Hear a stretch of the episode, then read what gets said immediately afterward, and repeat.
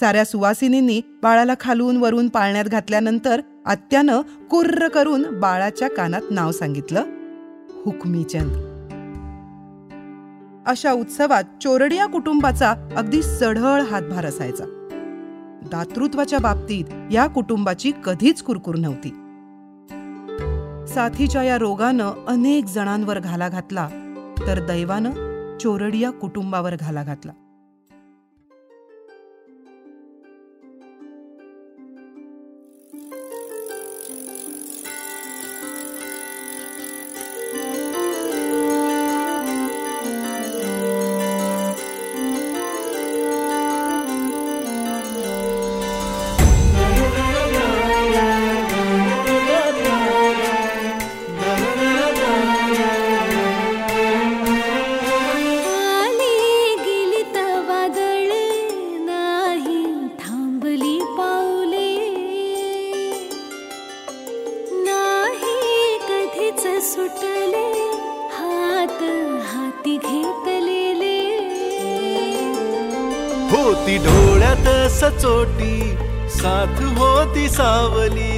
ताप सुख झाली फुले विखारी उन्हाची. बिकट वाट यशाची.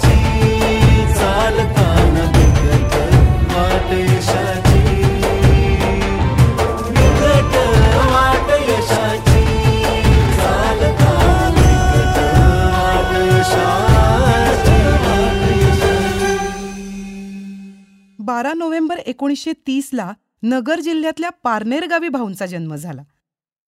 चोरेडी या घराण्याला वंशाचा दिवा लागला. घरात सगळीकडे आनंदाचे दीप उजळले. पुत्र जन्माचे सारे आनंद सोहळे सुरू झाले.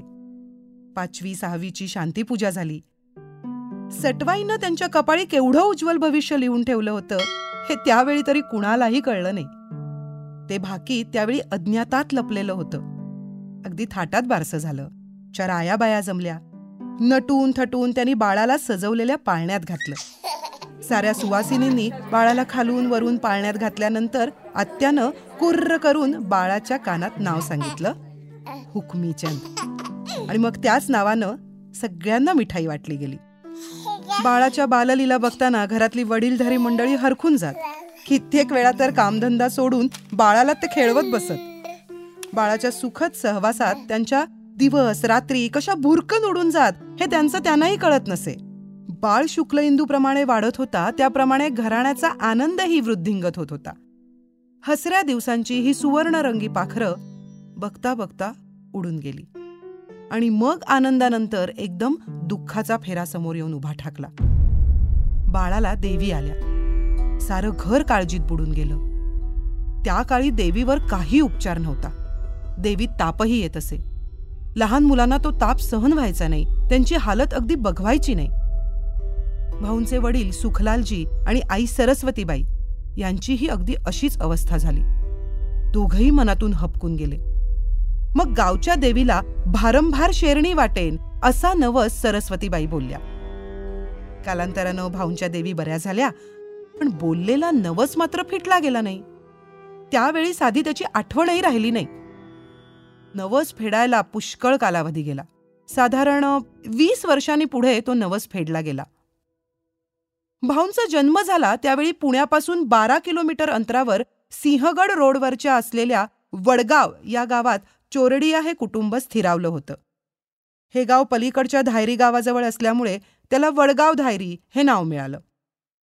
आपल्या महाराष्ट्रात अनेक वडगाव आहेत. तळेगावच्या पुढचं गाव हे वडगाव स्टेशन नगर रोडवरचं वडगाव शेरी. त्याचप्रमाणे हे वडगाव धायरी. ज्या गावात अनेक वटवृक्ष उभे असतात ते वडगाव बनतं. अशी अनेक वडगावं महाराष्ट्रात उभी आहेत. त्यातलंच हे वडगाव धायरी. याच ठिकाणी चोरडिया कुटुंबाचं घरदार होतं. घरी किराणा मालाचं हिंडतं फिरतं दुकान होतं. तर दारी कुटुंबाच्या पोटापुरती शेतीवाडी होती. घोड्यावर किराणा माल टाकून भाऊंचे आजोबा म्हणजेच पन्नालालजी गावभर फिरायचे आणि हाळी देऊन आपला माल विकायचे. त्यांचा धंदा चांगल्यापैकी चालायचा. शिवाय शेतातून जे पीक यायचं त्यातून घर प्रपंच भागायचा. भाऊंचे वडील सुखलालजी आणि काका किसनदासजी हेही आपल्या वडिलांना धंद्यात मदत करायचे.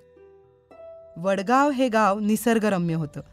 त्या काळी माणसांची आणि निसर्गाची फारकत झालेली नव्हती. गावात माणसं मोजकीच असल्यामुळे निसर्गाची नासधूस होत नव्हती. सरपणासाठी वृक्ष आडवे होत नव्हते. आणि म्हणूनच वृक्षवल्लरींनी वेढलेला हा प्रदेश निसर्ग सौंदर्याचं लेणं अंगावर लेऊन दिमाखात उभा असायचा. गावच्या नैऋत्येला सिंहगड आग्नेयेला धायरी गाव आणि दक्षिण दिशेला कात्रजच्या घाटापासून सिंहगडापर्यंत पसरलेली सह्याद्रीची रांग आणि उत्तर दिशेला हाकेच्या अंतरावर असलेलं पुणे शहर अशी या गावची एकंदर रचना होती. आज या गावाला शहराची अनैसर्गिक हवा लागली असली तरी त्यावेळी नैसर्गिक वातावरणात या गावचे सगळे व्यवहार चालत. तिथल्या आमराईच्या बनात नाना प्रकारच्या पक्ष्यांची गाणी ऐकू येत. कोकिळेचं पूजन तिथे चालायचं. पोपटांची पोपटपंची ऐकू यायची. त्या काळी आकाशवाणीवरची अभंगवाणी ऐकू यायची नाही तर घरोघरी जात्यांवरच्या भावमधुर ओव्या ऐकू यायच्या. त्या ओव्यांमधून देवाकडे पोराबाळांचं क्षेमकुशल मागितलं जायचं. घरातल्या एखाद्या आजोबाच्या मुखातून निघणारी अभंगवाणी ऐकू यायची. तर अशा या निसर्गरम्य टुमदार गावात चोरडिया कुटुंबांचं घरदार सुखा समाधानानं नांदत असे. त्यांचं दहाखणी खेडेगावी घाटाचं घर त्यांच्या कुटुंबाला पुरत असे. कारण तेव्हा कुटुंबात भाऊंचे आजोबा पन्नालालजी वडील सुखलालजी आई सरस्वतीबाई काका किसनदासजी आणि त्यांची मुलं चुनीलालजी आणि कचरीबाई. एवढीच मोजकी माणसं असत. कुटुंबात एकोपा असे. घराच्या दावणीला चार जित्राब असल्यामुळे दूध तुपत्याची फार चंगळ नसली तरी टंचाई नक्कीच नसे. गावातले चार गरजू लोक आले तर त्यांच्या भांड्यात आनंदाने ताक पडे. त्यामुळे या कुटुंबाचे आणि गावकऱ्यांचे सलोख्याचे संबंध होते. त्यांच्या घरापुढच्या ऐस पैस अंगणात एक वटवृक्ष होता. आजूबाजूची मुलं या वटवृक्षावर सूरपारंब्या खेळायची. घरापुढच्याच मारुतीच्या देवळापुढे बसून भाऊ या मुलांचा खेळ अगदी मन लावून पाहायचे. मुलं खेळून दमली की झाडाखाली विश्रांती घेत बसायची आणि अशा वेळी त्यांना पन्नालालजींच्या घरातून ताक मिळायचं. मुलं खुश व्हायची आणि काही क्षणातच ते ताक फस्त करून टाकायची. वडगाव जवळच्या धायरी गावाचं दैवत धायरेश्वर. शिवरात्रीला धायरेश्वर शंकराचा उत्सव मोठ्या थाटामाटात पार पडायचा. त्याचबरोबर उरूस हा गावकऱ्यांचा खास जुलूसही मोठ्या उत्साहात पार पडत असे.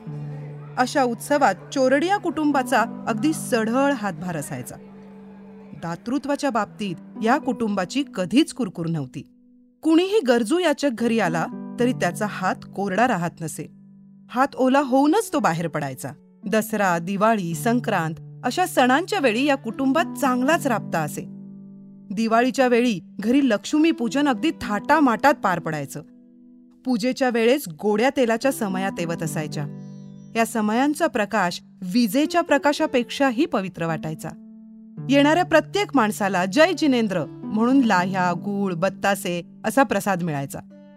पन्नालाल शेठजी मारवाडी पगडी घालून पूजेजवळ बसलेले असायचे. त्यावेळी त्यांच्या मुद्रेवर लक्ष्मीचं आगळं वेगळं तेज पसरलेलं असे. त्यातच त्यांच्या हास्यमुखाची झिलाई मिसळून जायची. सारं घर हसरं व्हायचं जे घर हसतं त्या घरात सदैव संपत्ती नांदते असं आपल्या शास्त्रकारांनी सांगून ठेवलंय. चोरडी या कुटुंबाला हे वर्णन अगदी तंतोतंत लागू पडतं. त्या काळी वडगावात आंब्याची विपुल झाडं होती. अजून थोडी बहुत शिल्लक आहेत. आजही तिथली फळं मोठ्या प्रमाणावर मंडईत विकायला येतात. भाऊ अगदी आजही पहाटे साडेतीन वाजता मोसमाच्या दिवसात कैरीच्या खरेदीला मंडईत जातात. परंतु त्यांच्या लहानपणी वडगावच्या या आंब्याकडे खरेदीच्या दृष्टीने त्यांचं लक्षही गेलं नसेल आज त्यांच्या व्यवसायाला जे भव्य दिव्य स्वरूप प्राप्त झालंय त्याचं स्वप्नही त्यांना त्यावेळी पडलं नसेल. भविष्याची सूत्र नियती नेहमीच आपल्या हाती राखून ठेवत असते हेच खरंय. कोणत्याही पहाडाच्या माथ्यावर जायचं असेल ना तर माणसाला पायथ्यापासूनच जावं लागतं. भाऊ दोन तीन वर्षाचे झाले तेव्हा घरात खरोखरच वंशाचा दिवा नांदत होता. घरातले हे सारे सण सोहळे ते बालपणी बघत असत. अलीकडच्या बालमानस शास्त्राप्रमाणे कोणतंही बालक तीन चार वर्षात आपल्या भावी आयुष्याचं अर्ध अधिक ज्ञान संपादन करीत असतं. आजच्या त्यांच्या विकास कार्याचं चित्र बघितलं म्हणजे अचंबा वाटतो. परंतु त्या विकास कार्याची बीज त्यांच्या मनात बालपणीच रुजली होती असं आजच्या आधुनिक बालमानस शास्त्राधारानुसार म्हणावं लागेल. भाऊंच्या बालपणीचा काळ जागतिक मंदीचा होता तसाच तो राजकीय धामधुमीचाही होता. सारं जग मंदीच्या भोवऱ्यात गरगरत होतं. त्यावेळी आपला देश पारतंत्र्यात पिचत होता. ब्रिटिश सरकार मंदीनं मरगळलं होतं तरी त्यांच्या अंमलाखाली खितपत पडलेल्या देशांच्या गळ्यातल्या पारतंत्र्याचा फास ढिला करण्यात ते गोरे लोक मुळीच तयार नव्हते. आणि तो फास तोडण्यासाठी भारतात कडोविकडीचे प्रयत्न चालले होते. महात्मा गांधींनी मिठाचा सत्याग्रह सुरू केला. बारा मार्च एकोणीसशे तीस रोजी ते साबरमती आश्रमातून दांडीच्या विराट सत्याग्रहाला निघाले. स्वातंत्र्य प्राप्तीशिवाय साबरमती आश्रमात पुन्हा न परतण्याची भीष्म प्रतिज्ञा करून ते दांडी सत्याग्रहासाठी निघाले. पुण्याच्या वासुदेव बळवंत गोगटे या फर्ग्युसन कॉलेजच्या एका तडफदार विद्यार्थ्यानं मुंबईचे गव्हर्नर हॉटसन यांच्यावर गोळी झाडली. तर सॉन्डर्सवर गोळ्या झाडून त्याला यमसदनाला पाठवल्याबद्दल सरदार भगतसिंग राजगुरू आणि सुखदेव या त्रिमूर्तीला तेवीस मार्च रोजी फासावर लटकवण्यात आलं होतं. या आणि अशा अनेक घटनांमुळे उभा देश तापला होता तरी जागतिक मंदीमुळे तो थंडावलाही होता. मालाला गिराईक नव्हतं कारण गिराईकाच्या खिशात पैका नव्हता. चोरडिया कुटुंबालाही ही झळ पोचली. त्यांच्या किराणा मालाचं गिराईक घटलं. पैका नसल्यामुळे गिराईकाला ओहोटी लागली होती तरी प्रपंच हा चालवायलाच हवा होता. प्रपंच चालवण्यासाठी चोरडिया कुटुंबाची धडपड सुरू असतानाच त्यांच्यासमोर आणि गावासमोर एक भयानक संकट येऊन उभं राहिलं. आजही दूषित पाण्याचा प्रश्न भारतातील बहुसंख्य खेडेगावांना भेडसावतोय. पर्यावरणाचा समतोल प्रतिक्षणी ढळतोय. आजही कित्येक खेड्यापर्यंत पिण्याचं चांगलं पाणी जाऊन पोहोचलेलं नाही. त्यामुळे खेड्यापाड्यातून नारू खरूज कांजिण्या देवी कॉलरा साथीचा ताप अशा तऱ्हेतऱ्हेचे विविध रोग फैलावत आहेत त्यावेळी वडगावावर ज्या रोगानं स्वारी केली त्या रोगाचं स्वरूप वेगळंच होतं. गावातल्या नदीचं पाणी दूषित झाल्यामुळे तिथे पांथरीची साथ सुरू झाली. त्या रोगाला गावकरी बळी पडू लागले. बळींची संख्या दिवसेंदिवस वाढत होती. सारं गाव बाहेर पडलं. ज्या गावात केवळ कोकिळेचं कूजन ऐकू यायचं जात्यावरच्या भावपूर्ण ओव्या ऐकू यायच्या अभंगवाणी ऐकू यायची त्याच गावातून आता विलाप ऐकू येत होते. पांथरी रोगानं अनेकांचे बळी घेतले. जे काही जगले वाचले त्यांनी जवळच्या पठारावर जाऊन वस्ती केली. साथीच्या या रोगानं अनेक जणांवर घाला घातला तर दैवानं चोरडिया कुटुंबावर घाला घातला. साथीच्या संकटाबरोबर आणखी एक संकट त्यांच्या पुढे उभं ठाकलं. एक दिवस सुखलालजींचे बंधू घरी येऊन म्हणाले आमच्या सोसायटीचं दिवाळं निघालं. सुखलालजींनी विचारलं मग? आता? आता काय करायचं? आता काय? मी सोसायटीचा चेअरमन आहे ना? त्यामुळे नुकसान भरपाई मलाच भरून द्यावी लागणार. हे ऐकून सर्वांना धक्का बसला. चोरडी यांचं दहा खाणी घर या बातमीमुळे हादरलं. भाऊंचे काका किसनदासजी हे वडगाव सोसायटीचे चेअरमन होते आणि सोसायटीचं दिवाळं निघाल्यामुळे त्यांना हे पैसे भरावे लागणार होते. संकट कधी एकाकी येत नसतात. काळ फिरला म्हणजे दहा दिशांनी माणसावर चढाई करतात. तसाच प्रकार चोरडी या कुटुंबाच्या बाबतीतही घडला. साथीच्या रोगामुळे गाव उठलं खरं पण त्यामुळे चोरडी या कुटुंबाचा परंपरागत किराणा मालाचा धंदा मात्र बसला.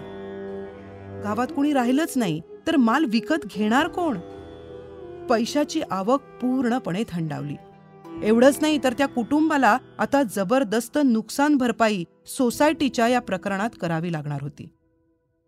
दिवसेंदिवस परिस्थिती अधिक अधिक खालावत गेली. घरातल्या चीजवस्तूंना पाय फुटायला लागले. सरस्वतीबाईंच्या अंगावरचे दागिने विकून गरजा भागवायला लागत होत्या. सरस्वतीबाई सुद्धा केवढ्या धीराच्या होत्या. सुखलालजींची पहिली पत्नी निवर्तल्यानंतर त्यांच्याशी सरस्वतीबाईंनी विवाह केला. त्यांच्या संसाराची गाडी रुळावर आणली होती. त्यांचं लग्न झालं त्यावेळी सरस्वतीबाईंच्या अंगावर जवळपास दीडशे तोळे सोनं होतं. त्या गृहलक्ष्मीने आजपर्यंत चोरडिया कुटुंबाचा संसार उत्तम प्रकारे सांभाळला. आपले सासरे पती मुलं बाळं यांच्याबरोबरच थोरले दीर किसनदासजी आणि त्यांची चुनीलालजी आणि कचरीबाई ही दोन मुलं या सर्वांचं त्यांनी अगदी यथासांग संगोपन केलं. आणि आज त्याच लक्ष्मीवर लंकेची पार्वती व्हायची वेळ आली होती. पण तीही भूमिका सरस्वतीबाईंनी मोठ्या आनंदानं निभावली. हळूहळू घरातले सगळे दागिने गेले. स्वकष्टावर उभं केलेलं दुकान विकावं लागलं. थोडीफार शेतीवाडी होती पण ती सुद्धा चोरडिया कुटुंबानं विकली. अल्पावधीतच मोठ्या कष्टानं उभारलेला हा डोलारा पत्त्याच्या बंगल्याप्रमाणे भुईसपाट झाला. गावालाही आता हे कुटुंब अंतरलं होतं. गाव राहिलंच कुठे होतं? अशा विपन्नावस्थेत चोरडिया कुटुंबानं गाव सोडण्याचा निश्चय केला. कोणताही विरह हा माणसाला नेहमी क्लेशकारकच वाटत असतो. पन्नालालजींचा चिरविरह चोरडिया कुटुंबाला नुकताच सहन करावा लागला होता. आता तर त्यांना या घरादाराचा विरहही सोसावा लागणार होता. घरादाराचा विरह हा परमावधीचा क्लेशकारक असतो. पूर्वी आमचे पूर्वज मारवाडातून हाती एक लोटा घेऊन या देशावर व्यापारासाठी आलेही असतील परंतु आमच्या कुटुंबाला मात्र तशा विरहाची कल्पना असण्याचं कारणच नव्हतं. गाव सोडवत नव्हतं. पण ते सोडण्याशिवाय गत्यंतरही नव्हतं. कारण बघता बघता होत्याचं नव्हतं झालं. शेवटी साश्रुपूर्ण नयनांनी सुखलालजी सरस्वतीबाई किसनदासजी आणि त्यांची मुलं म्हणजेच चुनीलालजी आणि कचरीबाई यांनी छोट्या भाऊंसह वडगावची ती मायभूमी आणि कर्मभूमी कायमची सोडली. आता भविष्यकाल अंधारात लपेटलेला होता. करकरीत तिन्ही सांज होती. माणसाचं मन जर थाऱ्यावर नसेल तर त्याला अशा वेळी अधिक अधिकच उदासवाणं वाटतं. माणसाला ना नेहमी सुखाची सोबत हवी असते. परंतु सुखलालजींची ती सोबत सुटली होती. पुण्यातल्या सुतारवाडीत असलेल्या आपल्या घराच्या बाहेरच्या बाजूला ते एकटेच बसले होते. उदासवाण्या नजरेने मावळतीला बघत होते. जणू आपल्या जीवनात तिकडून प्रकाश येईल असं त्यांना वाटत होतं. मनाच्या अशा अवस्थेत ते अजून कितीतरी वेळ तिथे विचार करत बसले असते पण सरस्वतीबाई तिथे आल्यामुळे त्यांच्या विचारांची तंद्री एकदम भंग पावली. चमकून त्यांनी सरस्वतीबाईंकडे पाहिलं. सारी परिस्थिती माहीत असूनही सरस्वतीबाईंनी त्यांना विचारलं एवढा कसला विचार करताय? एक उसासा सोडून सुखलालजी म्हणाले अलीकडे मला काही सुचेन असं झालंय बघ. सुखलालजींचे लाडके बंधू नुकतेच या जगातून निघून गेले होते. आणि इतकी वर्ष ते आणि सुखलालजी एकत्रच राहिले होते. एकत्रपणे धंदा केला होता. दोघांचंही एकमेकांवर जीवापाड प्रेम होतं. दोघांनाही परस्परांचा आधार वाटायचा. वडगावात त्यांच्यावर आलेल्या संकटात त्या दोघांनी एकमेकांना सांभाळलं होतं. पण त्या संकटामुळे किसनदासची मनातून अगदी खचून गेले होते. त्यावेळी चोरडी या कुटुंबानं आपलं सर्वस्व विकून आणि वडगाव सोडून सुतारवाडीला जायचा निर्णय घेतला. त्याप्रमाणे ते सुतारवाडीला आलेही आता इथलं नवीन घर भाड्याने घेतलेलं होतं. तिथंच नव्यानं त्याने आपल्या व्यवसायाला सुरुवातही केली. परंतु जागा बदलली तरी किसनदासजींची मानसिक अवस्था काही सुधारली नाही. वडगावातलं त्यांचं घरदार उठलं दुकान बंद पडलं आणि भरीस भर म्हणून वडगाव सोसायटीचं दिवाळही निघालं. याचा परिणाम अर्थातच त्यांच्या प्रकृतीवर झाला आणि त्यातच त्यांचं निधन झालं. सुखलालजी अगदी एकाकी पडले. त्यांच्यावरही या सर्व गोष्टींचा आघात झाला होता. सरस्वतीबाईंचा काय तो आधार उरला होता? कारण त्यांचे पुतणे चुनीलालजी ते तर तसे लहान आणि पुतणी कचरीबाई लग्न होऊन घोड नदीला गेली. त्यांना खरा आधार आता सरस्वतीबाईंचाच होता. आता ही सरस्वतीबाई त्यांना धीर देत म्हणाल्या तुम्ही काळजी नका करू. आपला व्यवसाय आपण पुन्हा जोरात सुरू करूया. आपला इथे जम बसला तर ठीक आहे. नाहीतर पुढे काय करायचं ते त्यावेळी ठरवू. सुखलालजी म्हणाले माझी कष्ट करायची तयारी आहे ग. पण अलीकडे हे संधिवाताचं दुखणं सुरू झालंय ना त्यामुळे काळजी वाटते. आत्मविश्वास ढासळल्यासारखा वाटतोय बघ. तुम्ही कामात लक्ष द्या. माझी खात्री आहे तुमचं हे दुखणं ना कामाच्या आड देव नाही आणायचा. सुखलालजींच्या नेत्रात अश्रू जमा झाले. सरस्वतीबाईंची आश्वासक नजर ते न्याहाळत होते. त्यावेळी त्यांना आपल्या पत्नीचा केवढा आधार वाटला होता. ते सरस्वतीबाईंना म्हणाले मी पुन्हा आपलं दुकान सुरू करीन बघ. पण ते इथे नाही. किसनदासजी गेल्यामुळे माझं मन इथून उडालंय. अहो पण मग जायचं कुठं? काही क्षण थांबून सुखलालजी म्हणाले मी खेडला जाईन म्हणतो. तिथे आपण आपलं दुकान थाटूया. पण इथं राहायचं नाही. सरस्वतीबाईंना त्यांचा विचार पटला. एव्हाना सगळीकडे चांगलंच अंधारून आलं होतं. घराघरातून मिणमिणते दिवे लागले होते. आजूबाजूची वर्दळ आता जरा थंडावली होती. सुखलालजींचं मनही आता काहीसं शांत झालं होतं. सुतारवाडी सोडण्याचा त्यांचा निर्णय पक्का झाला. सरस्वतीबाईंची त्याला संमती होती. त्यामुळे शांत चित्तानं ते सरस्वतीबाईंच्या पाठोपाठ घरात गेले पण त्यांचं मन मात्र आता खेडला गेलं होतं. काही दिवसातच ते सर्वजण सुतारवाडी सोडून खेडला येऊन दाखल झाले. खेडला त्यांना हवी तशी जागाही मिळाली. सुखलालजींनी तिथे किराणा मालाचं दुकानही थाटलं. सर्व काही मनासारखं झालं. पण नशिबानं मात्र त्यांना साथ दिली नाही. खेडमधलं ते सुखलालजींचं दुकान नीटसं चालत नव्हतं. आणि त्यामुळेच घरची परिस्थिती पहिल्यासारखी म्हणजे ओढग्रस्तच बनली होती. सुखलालजी आपल्या परीनं संसाराचा गाडा ओढत होते पण परिस्थितीत काही केल्या सुधारणा होत नव्हती. नाही म्हणायला त्यांच्या संसारात एक आनंदाची गोष्ट घडली. एकोणीसशे पस्तीस साली सुखलालजी आणि सरस्वतीबाई यांना दुसरं पुत्ररत्न प्राप्त झालं. भाऊंना पाठचा भाऊ मिळाला. त्याचं नाव भाईचंद असं ठेवलं. ही एवढी एकच चांगली गोष्ट सोडली तर खेडमध्ये त्यांना कोणतंच स्थैर्य लाभलं नाही. सुखलालजी पुन्हा हताश होऊन गेले. चार वर्षांच्या भाऊंना आपल्या वडिलांच्या या मनोव्यथेची जाण कशी असणार? परिस्थिती जाणण्याचं त्यांचं वयही नव्हतं. आणखी एक वर्ष चोरडिया कुटुंबानं खेडमध्ये कसं बसं काढलं आणि मग मात्र त्यांनी खेड सोडून मोशीला जायचं ठरवलं. त्याप्रमाणे एकोणीसशे छत्तीसमध्ये चोरडिया कुटुंबाच्या संसाराचा गाडा मोशीच्या दिशेने निघाला. मोशीला आल्यावर सुखलालजींनी पुन्हा एकदा आपला संसार नव्यानं थाटला. नव्यानं दुकान उभं केलं. पण आता मात्र त्यांना प्रतीक्षा करायची होती ती स्थैर्याची.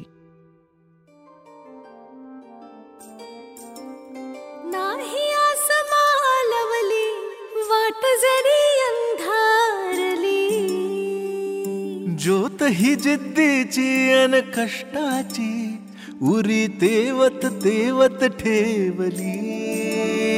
बोट स्वप्नाचे धरुनी दिस रातीचा करुनी माती माद जवाली विजय आकाशाची. बिकट वाट यशाची चालत